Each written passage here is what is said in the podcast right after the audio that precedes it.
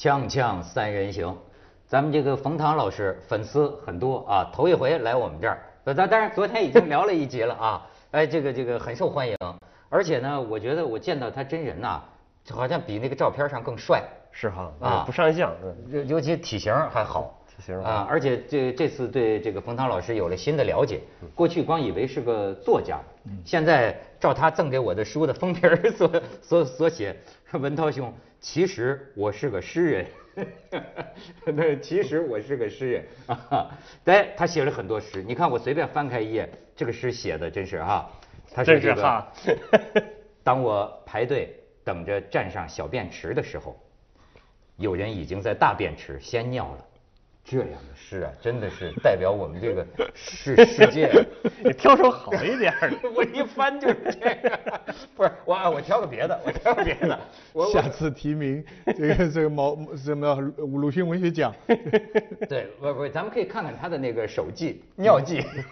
哎，还你看，冯唐，这是他的手记啊。人间无大事，第一睡，第二吃，第三抱着睡抱吃。抱着睡，抱着吃，哦，抱着睡抱着吃，哦落了一个字儿。嗯，嗯，为什么这么想呢？这个呢是我观察新生儿的体会。怎么说呢？就是除了睡，就是吃，这是两个对他最大的事儿。对，后来我就想，人本身都不只是新生儿，是我们自己。嗯其实你要好好想想，如果您能把睡解决了，你把吃解决了，大人也没什么其他大事儿。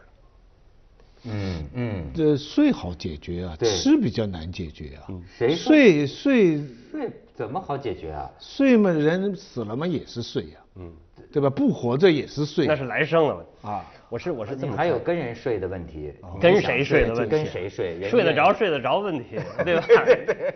而且你你会你会发现，就是从医生的角度来看，只要他睡觉好，这个人不会太差，健康程度不会特别差。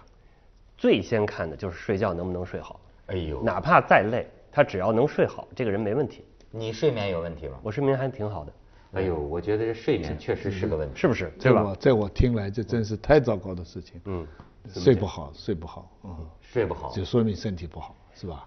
容易身体不好。反过来就是说，刚才那个判断呢，就是只要你能睡好，身体一定不会太差。这个判断还基本是成立的。反过来不一定，有可能，对吧？我有一次我们一批也是很多学者作家朋友吃饭，我还提了这个问题呢。我说人老做梦啊，不是很好吗？因为本来人生有限嘛，想做的事情很多嘛，那有三分之一的时间都睡掉了。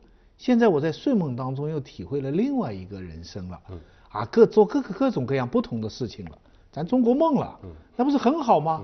后来他们要从医学的角度来说，说如果你睡的质量不高呢，你这三分之一也许占了点小便宜白，天但你另外三分之二就受嗯大损失，是的，而且总的生命的质量也会受损失。所以你知道我特别佩服谁啊？那个曾志伟，嗯。就说这个曾志伟是有名的，走哪儿睡哪儿，而且就是他们就是在香港，就是就是比如说艺人们捐款，为了善事捐款，嗯曾志伟总是主持嘛，大家吵吵闹闹的，他讲完了话之后，他托着腮帮子这样，大家在发言，过不了五分钟他就睡着了。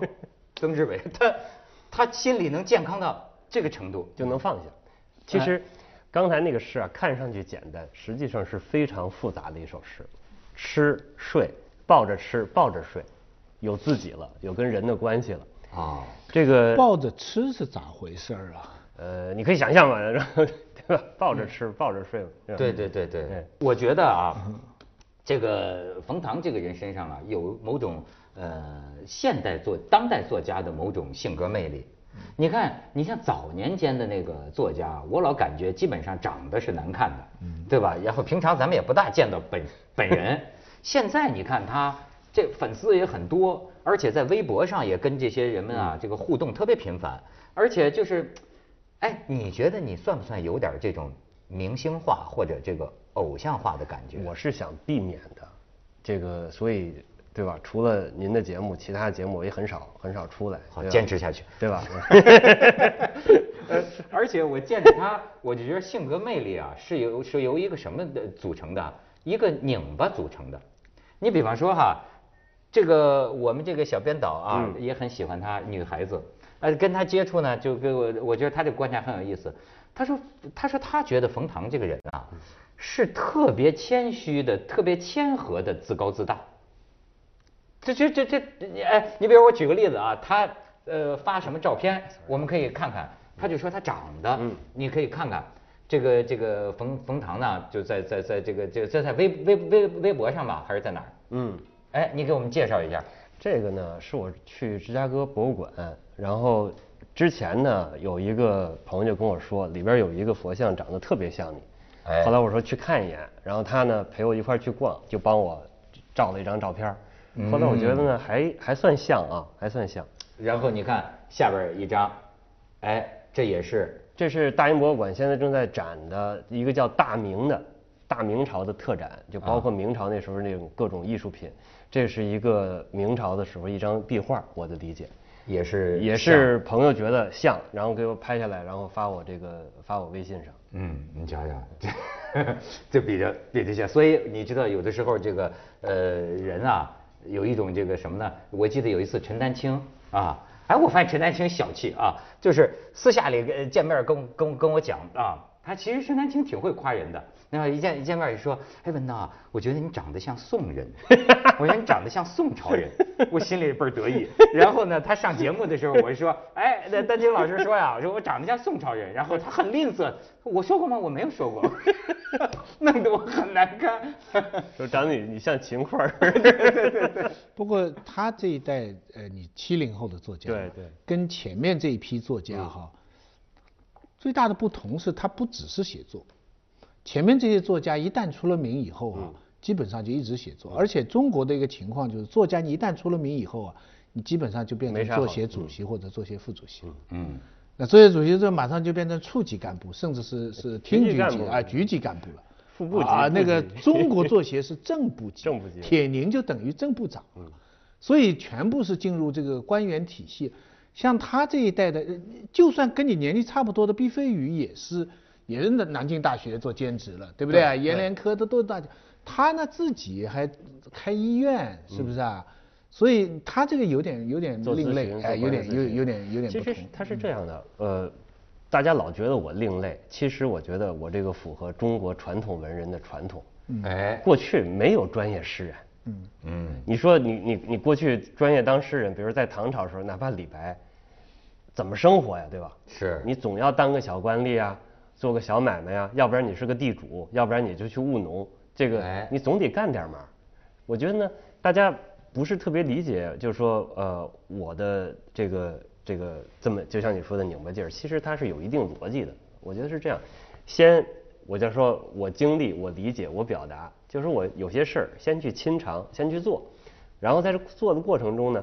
我稍稍退半步，我想想这人世间是啥啥啥啥事儿，到底是怎么回事儿？就所谓的我理解，最后我拿出百分之十左右的时间说 OK，我表达，这样的好处呢，基本上来讲能言之有物，不会自己生边硬。你有你有没有你有没有试过在人家不认识你的场合，比方说在山里头那个酒吧啊，或者坐一个火车上啊，有一个你想跟人家聊天的女孩子，然后你跟她说我是一个诗人。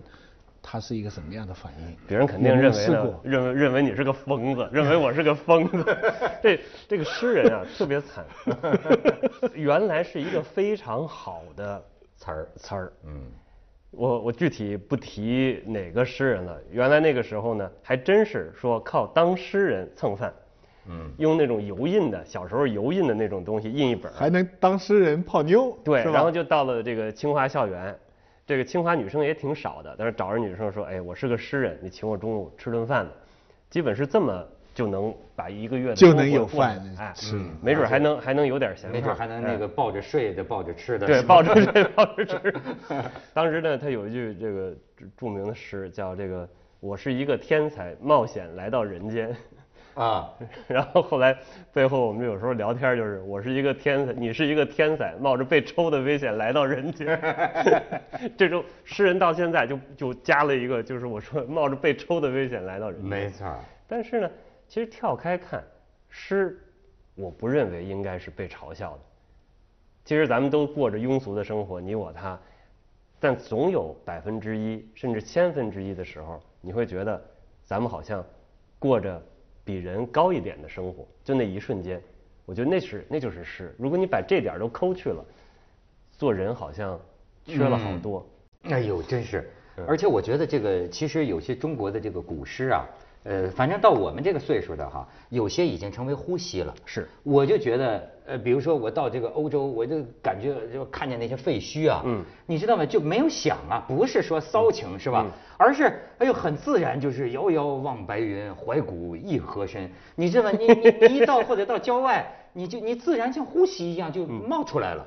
呃，他人是有诗意的。徐老师，你 抱以抱着看三级片的眼光看着我 啊？那以前是这样，以前那个 Johnson 那个那个欧洲的那个说过一句话嘛，他说人就分两类嘛，一类是诗人，另外一类是其他人，就是那个时候是这样来来区分的。但是问题是诗现在并没有被嘲笑，但问题是诗人现在变成一个社会符号。徐老师，您您觉得为什么会出现这种现象？以前还陈冠中还说过，这三里屯有三类人呢。我以为陈冠希呢，啊 陈冠陈冠中陈说过冠中，陈冠中 陈冠中，他这个香港人在北京混嘛，啊他三里屯还有三类人能泡妞，外国人、有钱人跟诗人。是 结果他说他这么认为，他说诗人你得留着长头发，或者像你这样头发泡上去，对然后拿一吉他，他们诗人跟歌手分不清楚的嘛。然后到上海呢，一类人就被踢掉了。诗人 被踢踢掉诗人被踢掉余下来几外滩的都是要喜欢这个这个呃外国人跟有钱人。所以说现在的世界变得更上海了。然后跑到兰桂坊呢，另一类又被踢掉了，谁？外国人也踢掉了。啊，外国人对对啊。因为鬼佬不算什么，对不对？在兰桂坊鬼佬但在兰桂坊，你要是跟人家说你是诗人，我真想听听。他在靓仔嘛，对吧？对吧？而且他也是什么 CEO 嘛，待了10年了啊啊，CEO 嘛，名牌一一晃，但最后告诉那女孩说我是一个诗人。然后转转头就走了，神经病啊！他陪你去医院。而且啊，他说的这个诗啊，我倒想呃再调点事儿。调调调调就是你看他不喜欢冰心，呃谁？冰心呢？嗯你觉得冰心翻译的这个泰戈尔不怎么样？呃，不是冰心，是呃郑振铎。哦，你觉得郑振铎翻译的不好？郑振铎翻的《飞鸟集》，嗯冰心翻译的是这个其他的东西，嗯园丁集啊，可能我、嗯我不是特别特别清楚。呃，郑振铎翻了两本，一本是《飞鸟集》，一本是《新月集》。对我并不是说觉得他不好，而是我觉得他作为一个诗人呢，呃，他不是一个诗人，曾正他不铎是一个个呃呃学者，是一个学者评论家，是收藏家呀哎，收藏 CD 家 CD 图书家，功夫非常深。我就说很佩服那时候那一代文人，那一代文人他当时翻的时候他才二十几岁，真是是。而且呢，但是我是仔仔细细看，因为我自己要翻，呃，你找不出任何的翻译错误，就是找不出很多翻译错误，也就是一两个，我觉得是值得推敲的。也就是说，语法、用词都是对的，只是我觉得相对来说他不是个诗人，有点平。而且另外一个我觉得很大的问题是没有押韵，所以呢哦，这个其实那个翻呢，呃，是出版社找到我说，哎，你又是一个诗人，然后你自己英文又不错，呃，为什么不能这个帮我们翻一个这个大家的这个诗？就是后来他说我说什么诗？他说泰戈尔的这个《飞鸟集》跟《新月集》，你把这个正义再重新翻一遍。呃，当时我就整个看了，后来我就觉得呢，呃，对我来说也是一个练笔。其实，呃，你老想跑到金线之上去，那实际上这个文人也有自己的基本功，也有自己的日常训练。我觉得这个呃翻译呢，呃，特别是翻译诗，特别是翻译诗要求自己押韵，是一个挺好的训练。嗯，这八千字给我翻的哟，给我弄的这个从来没有那么苦写这个八千字。哎，咱们可以看一篇儿这个 大家对他的这个翻译啊，也有一些评价。这郑振铎的呃翻译呃，是您读读您读读是什么嗯？是啊，你读世界对着他的爱人，嗯把他浩瀚的面具揭下了，嗯他变小了，嗯小如一首歌，嗯小如一回永恒的接吻，嗯相比之下，冯唐的翻译简洁多了，说大千世界在情人面前解开裤裆，长如舌吻，小如诗行，哎，行和当它是 押韵，押韵 行押的当，这个。诗人的巨大的武器是押韵，只要押韵就能流传。那跟顺口溜打油诗的区别呢？呃，你要体会，我觉得这个诗意啊，你很难，呃，比如说像那个薛蟠说的这个，呃，女儿乐，一根啥啥啥往里戳，对对对吧？这个的确是这个押韵，但这是一个呃打油诗，对吧？嗯但你你好好看看刚才那个翻译，世界在情人面前，这个对吧？呃，解开裤裆，有短的地方，有长的地方，嗯，好像你，我觉得他是不是不太喜欢那种比较，就通常我们认为觉得比较好的说是比较唯美的，坏的说呢就是比较酸的，呃，那么一种文风。我是喜欢一下抓住一个核心的东西，尽量去掉这些这个所谓的颠覆这个所谓的这个道德呀、这个规矩啊、制度啊等等这些这个至少在文字上，我是喜欢颠覆、喜欢破坏。然后，所以呢，那个好的作品啊，要有多种不同的翻译。比方说，从我在大学教书的来讲，这两种翻译都需要。研究生嘛，就读他的翻译；大学生呢，还是读郑振铎的翻译，对不对啊？对的。你你人家信教的女孩子一上来你就跟人家解开裤裆，那个很难解释这些事情，对不对？那个，不过我顺便推荐一下郑振铎，因为我非常感谢他，他的那个文学大纲是我的启蒙读物啊四卷本，正是正是他刚才说的二十多岁编的，这是古今中外的各种文学。当然，今天你从文学史研究的角度来讲，文学大纲是有很多很多问题，还有很多可值得做研究。但是他当初出这么四卷书，他个人的这种阅历啊，木心后来也非常非常称赞他的文学大纲这个。我也是这也是我现在保留的一套旧书，我有这么一套书，嗯，是是是是，非非常非常的。我也是很感激郑振铎，他还写过很多这个书评，《西地书画》，我不知道您您读读过没？哎我就五六年坐飞机失事，对，五十五十几岁去世的。这个呃，出访之后是回来还是去，我记不得了。反正飞机失事。其实，在早期这波文人里边，就是写很多的这个书评，对我帮助都非常大。他是一个，然后唐涛，呃，然后朱自清，呃，甚至包括像鲁迅、周作人等等，都是，呃，曹巨人这些这几个人。当时小时候我读书是按照他们的指引这么读过来的。所以说这个知道金线在哪儿，但是但是现在翻过来要颠覆他们吗？我觉得是这样的，呃，他们是在一个呃汉语从这个古汉语到白话的一个转型过程中的一波呃功力非常深的文人，呃，汉语的发展还就是在我们手上还可以再进一步发展，我觉得是一个继承关系。因为他们当时呢。呃，文学的国语，国语的文学，嗯，就是白话文字能够成立，嗯，要靠文学来支撑。是，好，哎，那我那天忘了，我就再问你一个问题，比如说这个韩寒的小说就不到金线就不用提了，你的文章也看了，这是你说的，你的文章里写的。然后呢，这个王小波你也写过一个文章，你觉得他就是说没有那么伟大，理由是什么？我当时这个好多都被误读，就包括呃，你节目还说过这个董桥，就是我对董对对对对对，完全是被你说董桥是个老 不是不是，你看这个完全是被这个快澄清，被这个媒体人给误读。我当时说董桥呢，是你一定要少读董桥，不是不读董桥哦。别人就就就转成你一定不要读董桥。其实少读是什么意思呢？因为我看到董桥有很多呃铁杆粉丝，呃，董桥的书又挺多的，一看看十本，看二十本，呃，我自己从我自己个人趣味来讲，我觉得有点偏软，可以再读一点更硬的东西，比如说读点鲁迅，读点周作人，软都有不同的软法。我觉得这简单的说，太呃乾隆了。功很好，功很细，但你缺了一点凌厉的东西。我自己个人看，就是不能读那么多，呃，这是我的本意。哦。王小波那边呢，我当时那个题目的原话是，呃，题目是一个问句，呃，王就是王小波到底有多伟大？这是一个问题，哦、不是说我读到的是王小波没有那么伟大。我当时是说呢，王小波是有非常好的地方。其实我原来三个这个。当代文学里边，我三个文学的我自己的文字英雄，其实第一就排的是王小波。你们俩生日同一天，呃，倒不是因为这，我后来才知道。还有还有俩谁？还有一个王朔，另外一个阿成。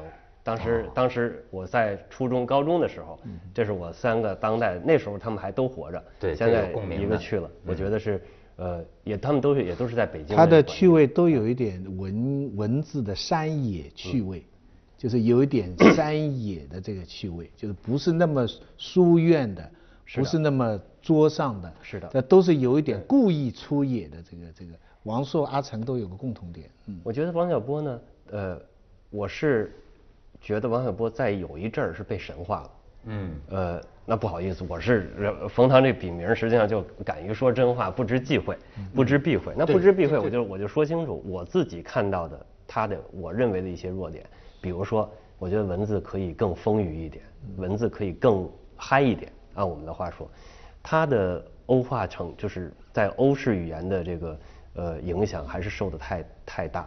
比起这个老一辈儿文人来讲，我觉得他从古汉语中吸取的东西有有点偏少，我自己个人个人感觉。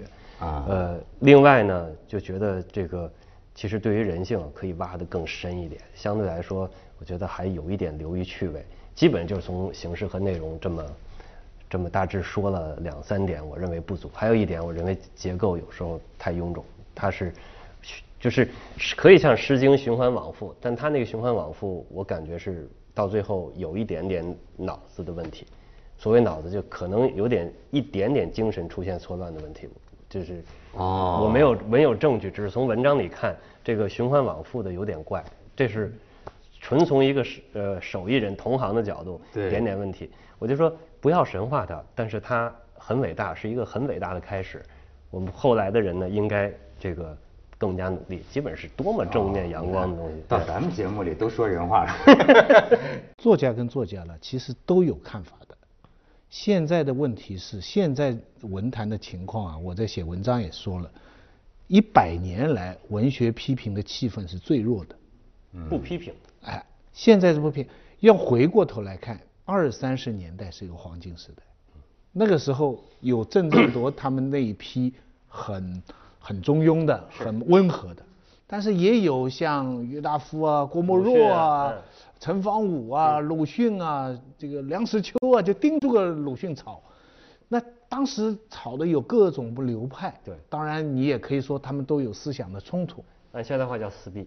哎，但今天回今天回过头来看，都有道理啊。你不能说鲁迅这个没有道理，你也不能说梁实秋这个没有道理。这么有流派、有风格的发展，才是一个文坛的好情况。是，这种情况到了后来五六十年代以后就变了，变了只有批判了。到了一段时间以后，他们发现批判也不好了，所以批判没了。所以现在的情况是，八十年代也不错，八十年代还能吵一通，还有什么探索小说了、新写实主义，有一批批评家跟小说家互动。现在是我真的非常感感触，现在作家是写，每个人都写，你很好，你贾平凹出来啊，有一批人都是说他好，嗯余华出来有一批人说他好，阎连科出来这么也好，没有争论，没有流派，没有风格，不是没有风格，是没有人来拿来造成这个风气。这个是一个时代，你经济在发展，政治再了不起，要是文化没有一个，我们今天回过来，唐朝为什么叫我们值得留恋呢？我们就可以，你看有李杜啊，啊，有有各种各样，你你各种各样的人都有不同的风格啊。嗯，所以这个是一个时代的问很多题。艺术的根基，怎么讲呢？如果你没有好小说，可能电影也很难。呃，可能这个音乐也相对来说这个不太容易繁盛。嗯你没有诗歌，对吧？这个你你很多的东西都会都会都会相对枯萎。其实刚才我特别同意这个徐老师说的，呃，太当和事佬了，尤其是在这个面儿上，背后也都是说的挺对背后，哎 但是其实你说这动刀子话说，比方他刚才讲的一番话，刚才董桥的话，没什么，就发表了。我相信董桥也不会因此而生气啊。对董桥就坚持他这一贯的这种软软的书卷的抄书抄来抄去的风格，这是他的风格。是但现在还有一道，就是还有我们媒体挑事儿呢。对对对对，我给你断章取义啊，没错没错我要点击率啊，对对吧？那你怎么评论？所以媒体要起正面的作用，不能起。接着为您播出健康新概念。对不能不能断章取义。断章取义，那要媒体干嘛？对 媒体。